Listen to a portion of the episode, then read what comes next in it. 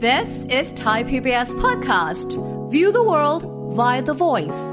สวัสดีครับ ผมวีรพงศ์ทวีศักดิ์ และนี่คือ สัญญกรรมความสุข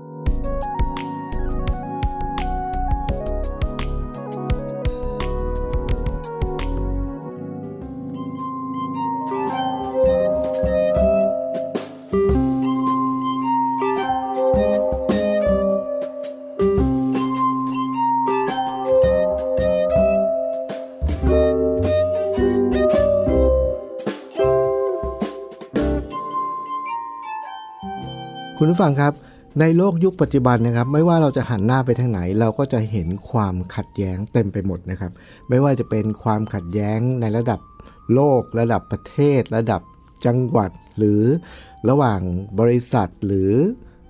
ชุมชน หรือแม้กระทั่งความขัดแย้งระดับบุคคลนะครับ ความขัดแย้งเหล่านั้นเนี่ยส่วนใหญ่เราก็จะมีวิธีในการแก้ปัญหา ด้วยการจัดการประชุมหรืออะไรก็ตามที ผมเองนี่ก็เคยพบกับความขัดแย้งบางประการนะครับ ผมจึงจัดการความขัดแย้งนั้นด้วยการทำ MOU ข้ามสายพันธุ์ ถูกต้องแล้วครับคุณผู้ฟังเป็นการทำ MOU ครับ ต้องบอกก่อนนะครับว่า MOU ของผมเนี่ย MOU นี่ก็คือหลายท่านก็คงทราบนะครับ เขามาจากคำภาษาอังกฤษก็คือคำว่า Memorandum of Understanding นะครับ หรือถ้าแปลเป็นไทยก็คือ การบันทึกความตกลงร่วมกันนะครับ เวลาที่แต่ละประเทศหรืออะไรก็ตามที หรือว่ามีคู่ขัดแย้งนะครับ ถ้าเกิดอันนี้เป็นวิธีหนึ่งในการแก้ไขปัญหาหรือยุติความขัดแย้งนะครับเขาก็มักจะจัดการประชุมร่วมกันแล้วก็ทำข้อตกลง แล้วก็ลงท้ายก็จะมีการเซ็น MOU นะครับ ก็คือบันทึกความเข้าใจร่วมกันว่า อย่างนี้อย่างนี้งนี้นะ แล้วก็มีข้อปฏิบัตินะครับ ความขัดแย้งหลายครั้งก็จบลงเพราะการเซ็นสัญญา MOU เนี่ยนะครับ แต่ว่าไอ้ความขัดแย้งที่ผมสังเกตเห็นบางเรื่องนะครับคุณผู้ฟัง และที่ผมเพิ่งจะจัดทำ MOU ไปเนี่ยที่ผมใช้คำว่า MOU ข้ามสายพันธุ์เนี่ยก็เป็นเพราะว่าผมได้ทำบันทึกความตกลงนะครับ บันทึกความเข้าใจ ไม่ใช่ระหว่างผมกับใคร แต่เป็นการบันทึกความเข้าใจระหว่างผมกับบรรดาสรรพสัตว์บางชนิดนะฮะแล้วเราจะสามารถบันทึกความตกลง หรือว่าบันทึกความเข้าใจร่วมกันกับสัตว์ได้ยังไงครับ เรื่องของเรื่องก็มีอยู่ว่าผมเคยสังเกตครับคุณผู้ฟัง ว่าในสมัยก่อนเนี่ยนะครับ ผมเคยเห็นเพื่อนบางคนเนี่ยที่เขาชอบเลี้ยงนกนะครับ เวลาที่ผมเดินทางไป ต่างจังหวัดหรือไปที่ไหนๆเนี่ยมีมีจังหวัดบางจังหวัดนะครับเขานิยมเลี้ยงนกมาก เขาก็จะมีการจัดแข่ง หรือบางจังหวัดเขาก็จะมี พอเขานิยมเลี้ยงนกมากเนี่ย เราก็จะเห็นเขามีกรงนกสวยๆขายเต็มไปหมดเลยนะครับ ซึ่งกรงนกสวยๆเนี่ยต้องบอกว่าหลายหลายจังหวัดนะครับ หลายพื้นที่เนี่ยเขาทำกรงนกได้วิจิตรมาก ๆ สวยงามมากๆนะครับ คราวนี้พอผมเห็นคนที่เขาชอบเลี้ยงนกเนี่ยครับ ผมก็สงสัยว่า เวลาที่เขามีกรงนกสวยงามเนี่ย และเขาก็ชอบเลี้ยงนก ผมก็เคยไปถามเพื่อนคนหนึ่งบอกว่า ชอบเลี้ยงนกเพราะอะไรเขาบอกว่ามันสวยนะฮะนกบางชนิดที่เขาเลี้ยงอะมันสวย สีสันสวยงามมากเนี่ยบางชนิดนกบางชนิดที่เขาเลี้ยงเนี่ยก็เพราะว่าเขาบอกว่าเวลาที่มันขันเนี่ยเสียงมันเพราะมากนะเสียงมันไพเราะมาก แล้วเขาก็ชอบฟังเสียงนก ขันตอนเช้าเช้าๆอะไรเงี้ยนะครับ หรือทั้งวันก็แล้วแต่นะก็คือเวลาที่คนชอบเลี้ยงนกก็มีความชอบหลากหลายนะครับ แล้ววิธีหรือว่าผมก็สังเกตว่าเวลาที่เขาเลี้ยงนกเขาทำยังไงครับเขาก็จะไปดูว่านกที่เขาเลี้ยงนี่คือนกอะไร แล้วเขาจะดูว่านกเนี่ยชอบอะไรนะนกประเภทนี้ชอบกินอะไร เขาก็จะไปซื้อสิ่งนั้นมานะครับ แล้วก็เอามาใส่ไว้ในกรงนก นกก็กินไปนะแล้วก็นกก็อยู่ในกรงนั้น คนเลี้ยงก็มีหน้าที่ซื้ออาหารไปส่ง ส่งข้าวส่งน้ำนะครับ แล้วนกก็มีหน้าที่ให้ความเพลิดเพลินกับคนที่เลี้ยงด้วยกัน ส่งเสียงขันหรือว่าด้วยความสวยงามของตัวเองก็แล้วแต่ หลังจากที่ผมเห็นปรากฏการณ์นี้ครับคุณผู้ฟังผมก็เกิดความสงสัยว่า เป็นไปได้ไหม ที่เราจะสามารถทำความตกลงนะบันทึกความตกลงความเข้าใจร่วมกันระหว่างคนกับนกว่าเออนกครับ พี่นกครับ น้องนกครับนะฮะสิ่งที่ผมต้องการจากคุณก็คือ ผมก็แค่อยากเห็นคุณอะ่ะเพราะว่าคุณสวยงามนะครับ หรือว่าผมชอบคุณ เพราะว่าผมอยากฟังเสียงคุณขันอย่างเงี้ยนะฮะเสียงคุณแบบไพเราะมากเนี่ย แล้วเราก็ทำความตกลงกับเขาว่า เอาอย่างนี้ได้ไหมก็คือ ผมไม่ต้องขังคุณในกรงได้ไหม แต่ว่าผมจะเอาอาหารมาเลี้ยงคุณนะ เออ เราจะคุณชอบกินอะไร เดี๋ยวเราจะมาวางไว้ แล้วคุณก็มา คุณก็มากินได้เลยนะ แต่ในขณะเดียวกันเนี่ย คุณก็ไม่ต้องสูญเสียอิสรภาพ คุณก็อยู่ตามธรรมชาติของคุณเลยนะ แต่ถึงเวลาเดี๋ยวผมมีจัดอาหารให้คุณก็มากินตรงนี้นะ แล้วพอคุณมากินเนี่ย ผมก็จะมาชื่นชมคุณ ไม่ว่าจะเป็นการชื่นชมด้วยการชม ดูออชอบสีสันหรือว่ามาชื่นชมด้วยการนั่งฟังคุณขันหรือว่าคุณร้องอะไรเงี้ยผมก็สงสัยว่า ถ้าเราจะทำ MOU แบบนี้กับนกเนี่ย จะได้ไหมนะครับ ผมก็สงสัยเสร็จแล้วผมก็ทดลองครับคุณผู้ฟัง โดยเป็นการเซ็น MOU ข้ามสายพันธุ์นะระหว่างผมกับนก จริง ๆ ไม่ใช่นกอย่างเดียวนะครับ กระลอกด้วยนะฮะพอดีผมชอบชอบเห็นหลายคนเขาเลี้ยงกระลอกนะครับ แล้วเขาก็เลี้ยงแต่ว่าวิธีการที่คนจะเลี้ยงกระลอกเนี่ย ก็จะต้องเพื่อให้กระลอกมันเชื่องเนี่ย ก็จะต้องไปจับหรือไปซื้อมาตั้งแต่ตอนที่กระลอกยังเป็นตัวแดงๆ ต้องไปพรากมาจากแม่นะพูดง่ายๆนะ แล้วก็จะต้องเลี้ยงเขาตั้งแต่ตอนนั้นเลย เขาจะคุ้นเคยกับมนุษย์ แต่ว่าวิธีนั้นผมก็ไม่อยากทำก็เป็นอีกหนึ่งสัตว์อีกหนึ่งชนิดที่ผมบอกว่า เราจะทำ MOU กับเขาได้ไหมนะผมจะเลี้ยงคุณนะคุณก็แค่ปรากฏตัวมา แล้วก็ให้ผมได้ชื่นชมคุณแค่นั้น แล้วผมจะไม่ขังคุณอะไรอย่างเงี้ยนะผมก็จินตนาการ ในที่สุดวันหนึ่งผมก็ทดลองครับคุณผู้ฟังทำ MOU แต่ว่ามันเป็นการทำ MOU ปกติ MOU เนี่ยก็คือการบันทึกความเข้าใจร่วมกันมันต้องต้องทำสองฝ่าย ก็คือมีฝ่ายนู้นกับฝ่ายนี้นะครับต้องมีถ้าผมจะทำกับใครก็ต้องมีฝ่ายผมกับฝ่ายเขา แล้วก็มาบันทึกความตกลงร่วมกัน แล้วก็ลงนามด้วยนะ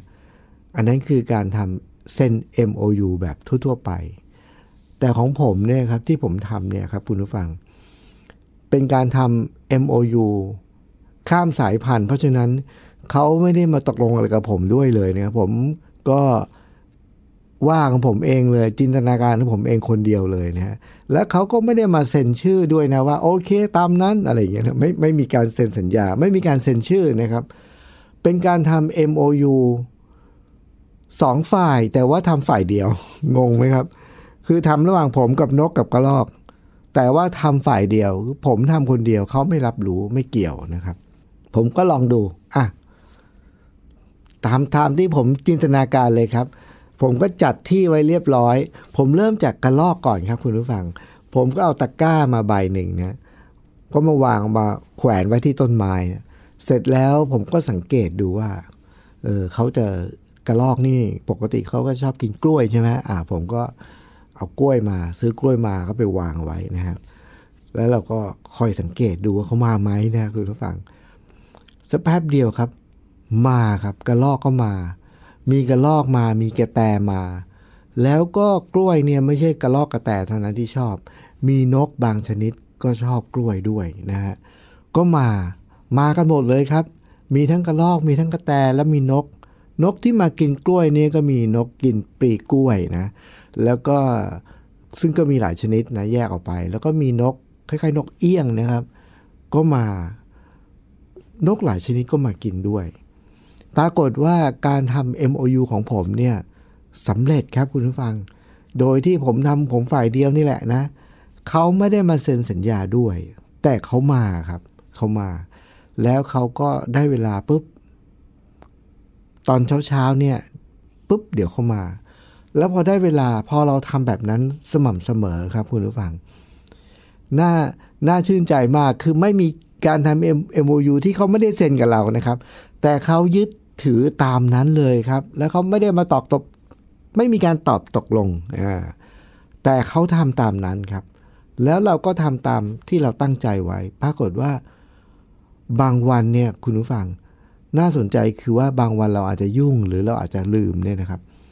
หรือเราอาจจะไม่มีกล้วยนะ เราซื้อมาแล้วกล้วยหมดเงี้ย เราไม่ได้ไปวางเนี่ย ก็สังเกตว่าเขาก็ยังคงมานะพอได้เวลา เช้าเช้าๆเนี่ยเขาก็มาละเราก็เลยรู้สึกผิดนะครับคุณผู้ฟังว่า เอ้า เราเซ็น MOU กับเขาแล้วเราไม่ทำตามที่เซ็นได้ไงนะ ตอนนี้เขามาแล้วครับ พอเราเอาอาหารไปวางไว้ในที่เขาชอบเนี่ย ได้เวลาเขาก็มาครับ แต่กลายเป็นว่าเราลืมหรือเราพลาดนะฮะวันนั้นบางวันที่รู้สึกผิดเนี่ยก็จะบางวันก็จะดูซิว่าเรามีอะไรบ้าง แล้วก็เริ่มทดลองว่า ไม่รู้เขาจะกินหรือเปล่านะครับ อย่างเช่นมีขนมบางอย่างที่ผมชอบชอบกินนะครับ พวกขนมเปี๊ยะนะฮะก็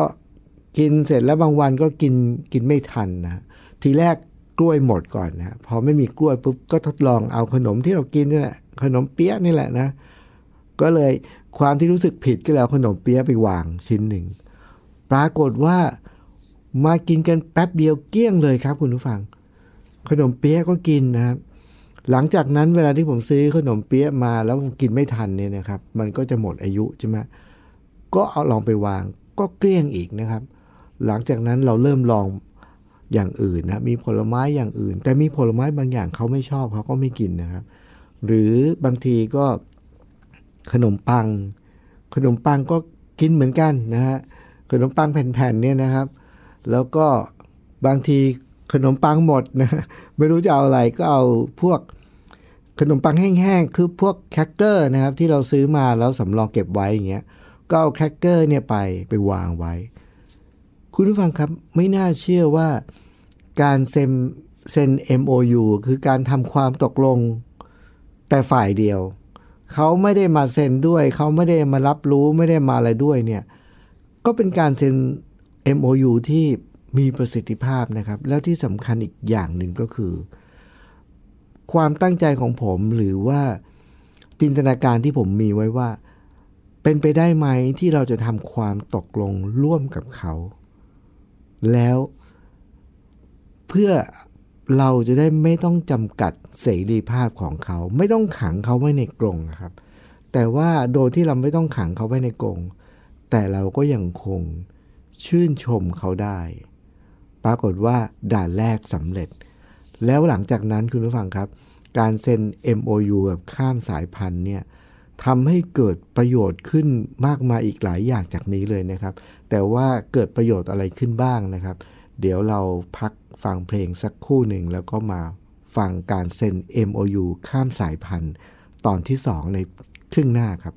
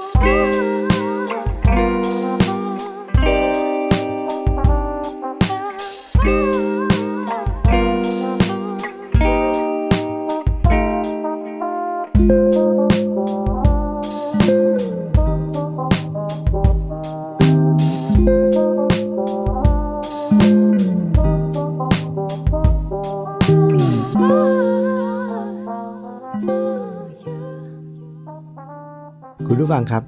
การเซ็น MOU ข้ามสายพันธุ์นะครับ ผมทำความตกลงร่วมกันนะทำความเข้าใจร่วมกันระหว่างผมกับบรรดาสรรพสัตว์ที่อยู่รอบๆบ้านนะครับ ไม่ว่าจะเป็นนกเป็นกระรอกอะไรเงี้ยนะครับ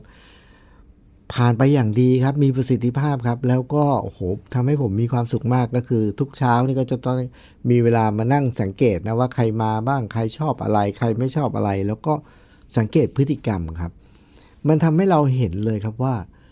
พอเราสังเกตเราจะรู้ว่าแต่ละคนชอบอะไรแล้วไม่ชอบอะไร อันนี้ก็คือมันให้ผมนึกถึงงานประจำหรือว่าหน้าที่ประจำที่ผมทำบ่อยๆนะครับ คุณผู้ฟัง ผมมักจะเล่าให้ฟังเสมอว่าผมเป็นวิทยากรใช่ไหมครับ แล้วก็ไปบรรยายเพื่อพัฒนาทรัพยากรมนุษย์เนี่ยมันให้ผมเกิดความคิดว่า ถ้าเราสามารถที่จะเซ็น MOU ข้ามสายพันธุ์ได้นะ แสดงว่าเราก็น่าจะเกิดการเรียนรู้จากปรากฏการณ์นี้นะ แล้วก็น่าจะเอาไปประยุกต์ใช้กับการเซ็น MOU กับมนุษย์ซึ่งเป็นสายพันธุ์เดียวกับเราได้เช่นกัน โดยใช้เรียนแบบโมเดลนี้เลยนะครับ ก็คือว่า ถ้าเราชัดเจนว่าเราอยากได้อะไรจากเขา แต่ว่าการบันทึกความเข้าใจร่วมกันเนี่ย เท่าที่ผมสังเกตเนี่ยของคุณผู้ฟังครับ เอาของมนุษย์นะ เวลาที่เราเห็นความขัดแย้งระหว่างประเทศอย่างนี้เป็นต้น มีประเทศสองประเทศอยู่ติดกัน แล้วก็มีความขัดแย้งกัน และก็มาประชุมกันเพื่อจะมาเซ็น MOU นะครับทำความเข้าใจร่วมกันเนี่ย หลายครั้งมากเลยครับ บ่อยครั้งมากเลยครับ ที่ไม่สำเร็จครับ คือ ไม่บรรลุข้อตกลง มาประชุมกันก็แล้วนะก็สรุปเป็นข้อตกลงไม่ได้ครับ ก็วงแตกกันไปนะแยกย้าย มาเจอกันก็ไม่ได้ผลอะไรนะต่างคนต่างกลับไปแล้วก็มีความขัดแย้งเหมือนเดิม หรือบางทีมีการเซ็น MOU ครับ มีบันทึกข้อตกลงร่วมกันครับว่าโอเค ตามนี้นะ1 2 3 4 เซ็นชื่อรองรับเสร็จเรียบร้อยเลยครับ แต่พอแยกย้ายกลับไปครับ หลังจากนั้น ไม่ทำตามข้อตกลงครับ MOU นั้นก็พังทลายเหมือนเดิมครับ ความขัดแย้งก็ยังอยู่ครับ แต่ว่าจากการที่ผมได้เริ่มการ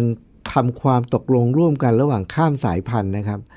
แล้วมันน่าแปลกตรงที่ว่าเป็นการทำข้ามสายพันธุ์ข้อที่หนึ่งนะข้อที่สองเป็นการทำฝ่ายเดียวด้วยนะ เขาไม่ได้รับรู้อะไรเลย แล้วไม่ได้มีการลงนามด้วยนะครับ เพราะว่ามันลงนามไม่ได้ แต่ทำไมมันถึงประสบความสำเร็จครับ ผมก็มานึกดูว่าแล้วทำไมมันถึงเกิดความสำเร็จได้ นึกไปนึกมาก็พบว่าการเซ็น MOU ข้ามสายพันธุ์ครั้งนี้มันสำเร็จได้เพราะเราไม่ได้คำนึงถึงแต่ความต้องการของตัวเราครับ ที่มันสำเร็จเพราะ ตัวเราเนี่ยคำนึงถึงความต้องการของเขา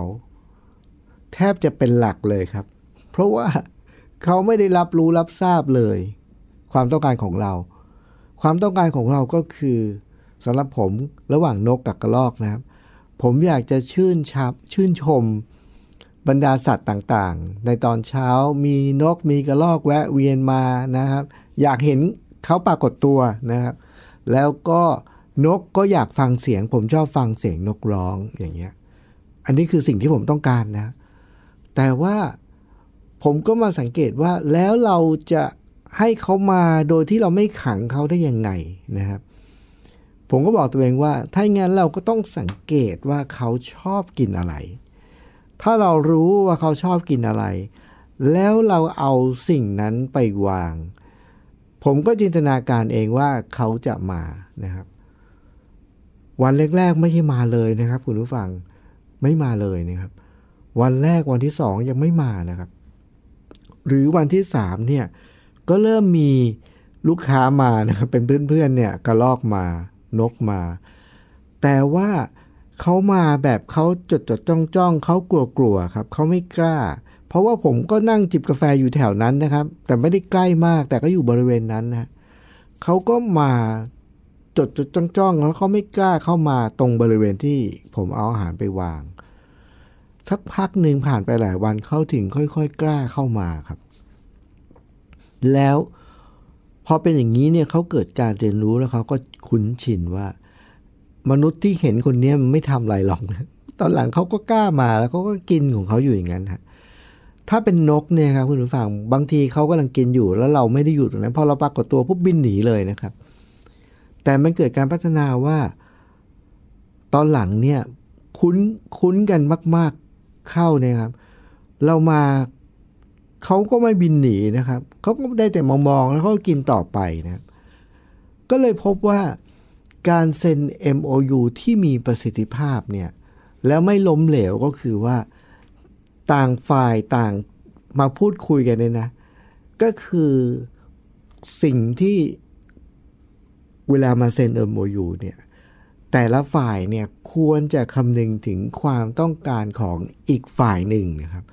ไม่ใช่คำนึงถึงแต่ความต้องการของตัวเอง ถ้านึกถึงแต่ว่าเราอยากได้อะไรแล้วเราก็ตั้งหน้าตั้งตาปักธงปักหมุดตรงนี้ ฉันต้องได้ตามนี้ 1 2 3 4 ถ้าไม่ได้ตามนี้กลับอย่างเงี้ยคือต่างฝ่ายต่างยึดแต่ของความต้องการของตัวเองนะไม่มีทางเกิด MOU เลยใช่ไหมฮะไม่มี ต่างคนต่างก็ไม่ยอมอะแต่ถ้าเกิดต่างฝ่ายมาด้วยความต้องการโอเค ไม่ใช่เรื่องแปลกนะครับ แต่ว่าพอมาถึงแล้วเนี่ย จะต้องฟังความต้องการของอีกฝ่ายหนึ่งด้วย แล้วก็ใส่ใจสิ่งนั้นนะครับ MOU ถึงจะบรรลุผลนะครับแล้วก็พอกลับไปแล้วก็ต้องปฏิบัติตามนั้น ถ้าไม่งั้นก็ไม่บรรลุผลอีกใช่ไหมครับ เหมือนกับที่ผมทำ MOU กับนกกับกระรอกนะครับ เรารู้ว่าเขาชอบอะไร เอาสิ่งที่เขาชอบมาเนี่ยเขาจะมาครับ แล้วสม่ำเสมอ แล้วเขาก็จะมาสม่ำเสมอครับ และยิ่งไปกว่านั้นนะครับคุณผู้ฟังที่จริงนกนกที่ผมชอบมากที่สุดในบรรดานกทั้งหลายทั้งมวลเนี่ยคุณผู้ฟังฟังแล้วอาจจะไม่เชื่อก็ได้นะ คือผมชอบนกกระจอกนะครับ เพราะว่าอะไรเพราะผมมีความรู้สึกว่านกกระจอกเนี่ย เป็นนกที่ที่เป็นนกที่ไม่มีคนสนใจอะ่ะ ไม่เคยมีใครอยากจะจับนกกระจอกมาใส่กรงนะครับ ผมก็เลยมีความรู้สึกว่าโอ้โห นกกระจอกเนี่ยเป็นนกที่โชคดีมากเลยก็คือ ไม่เคยมีใครสนใจที่จะพาเขาเนี่ย ไปขังกรงอะพูดง่ายๆก็ปล่อยให้เขามีอิสรภาพของเขาไป ผมก็เลยชอบนกกระจอกในแง่มุมนี้นะครับ เพราะฉะนั้นเวลาที่ผม ไปเซ็น MOU กับนกต่างๆเนี่ยนกที่มาส่วนใหญ่ก็เป็นนกเขาตอนแรกนะครับเนี่ยนกเขานกเอ่อเขาเรียกว่านกกินปลีกล้วยนะครับ แล้วก็มีนกเอี้ยงพวกเนี้ยก็มากินกล้วย หลังจากนั้นคุณผู้ฟังครับเกิดการพัฒนาก็คือผมก็สังเกตเห็นว่าบางครั้งนะครับ ทุกวันเวลาที่เราหุงข้าวเนี่ยแล้วพอเวลาที่เราล้างหม้อข้าวเนี่ยคุณผู้ฟัง มันจะมีเศษข้าวที่มันติดหม้อใช่ไหมครับ ก่อนหน้านั้นเศษข้าวเหล่านั้นนี่ผมก็ก็ไปทิ้งนะครับ เอาไปทิ้งทิ้งขยะหรือว่าอะไรเงี้ย พอมีวันนึงก็ลองว่า เอ๊ะ เราลองเอาเศษข้าวนี้ไปใส่ไว้ในถ้วยนะ แล้วไปวางเอาไว้ ก็พบว่าเศษข้าวข้าวที่เราหุงแล้วเป็นข้าวข้าวสุกเนี่ยนะครับ แล้วเป็นเศษข้าวเนี่ย เอาไปใส่ถ้วยวางเอาไว้เนี่ยนกก็ชอบกินนะครับ แต่กระรอกไม่กินนะ กระรอกไม่กินเศษข้าวนะแต่นกที่ชอบกินเศษข้าวเนี่ยก็คือนกเอ่อนกเขานะฮะนกเขาชอบมาก เอาไปแบบประมาณถ้วยหนึ่งเล็กๆเนี่ยครับคุณผู้ฟังไปเทเนี่ยแป๊บเดียวหมดเลยนะครับแล้วก็ปรากฏว่า เวลาที่เอากล้วยไปเนี่ย ผมไม่เคยเห็นนกกระจอกมาเลยครับ แต่พอเอาเศษข้าวไปวาง